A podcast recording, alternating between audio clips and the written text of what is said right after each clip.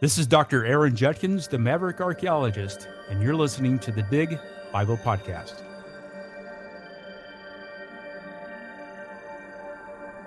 All right. Uh, first of all, fellas, uh, Justin, Stephen, Ben, thank you for having me on. My name is Ryan Pitterson. Uh, I, I am a Christian, Bible believing Christian, first and foremost, but I am on here primarily because I'm author of two books Judgment of the Nephilim and the sequel, The Final Nephilim.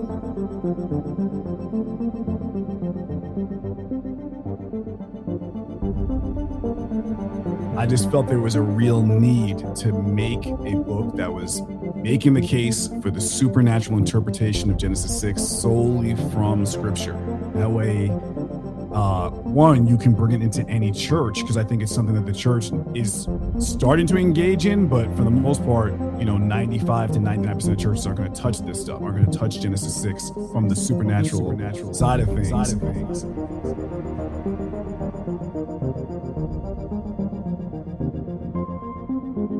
But that term begotten, only begotten, has a huge significance in terms of this whole war of the bloodlines, of the genealogies, because it took it took a Messiah who was wholly divine and human to redeem us and bring an end to that to the sin nature that we inherit from Adam.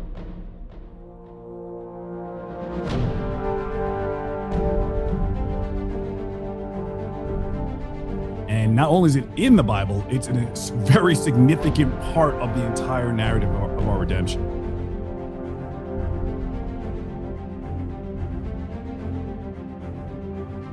Yeah, absolutely. So you, of course, you see, uh, I, I, call uh, it is a foreshadow. Even like you know, I, I, I even call the battle of Christ and Antichrist David versus Goliath, right?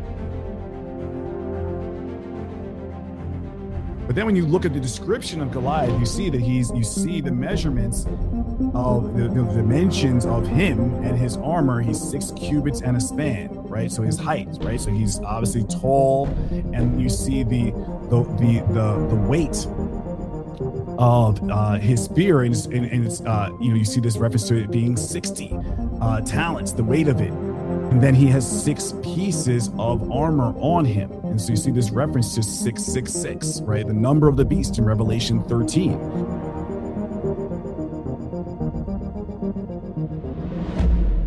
When we see in Numbers 2 the introduction of King Og, we're told his bed is about 13 feet long. And it was being kept as like a museum item, you know, in the capital of the, the Ammonite kingdom. So again, we see a clear, the Bible, when it comes to the Nephilim, we're getting specific measurements. The Bible is telling us things to let us know that these are not normal sized people. Well, he could have had a lot of concubines too. We're lining them up in bed to copulate. Copulate. Let's copulate. Best love, baby.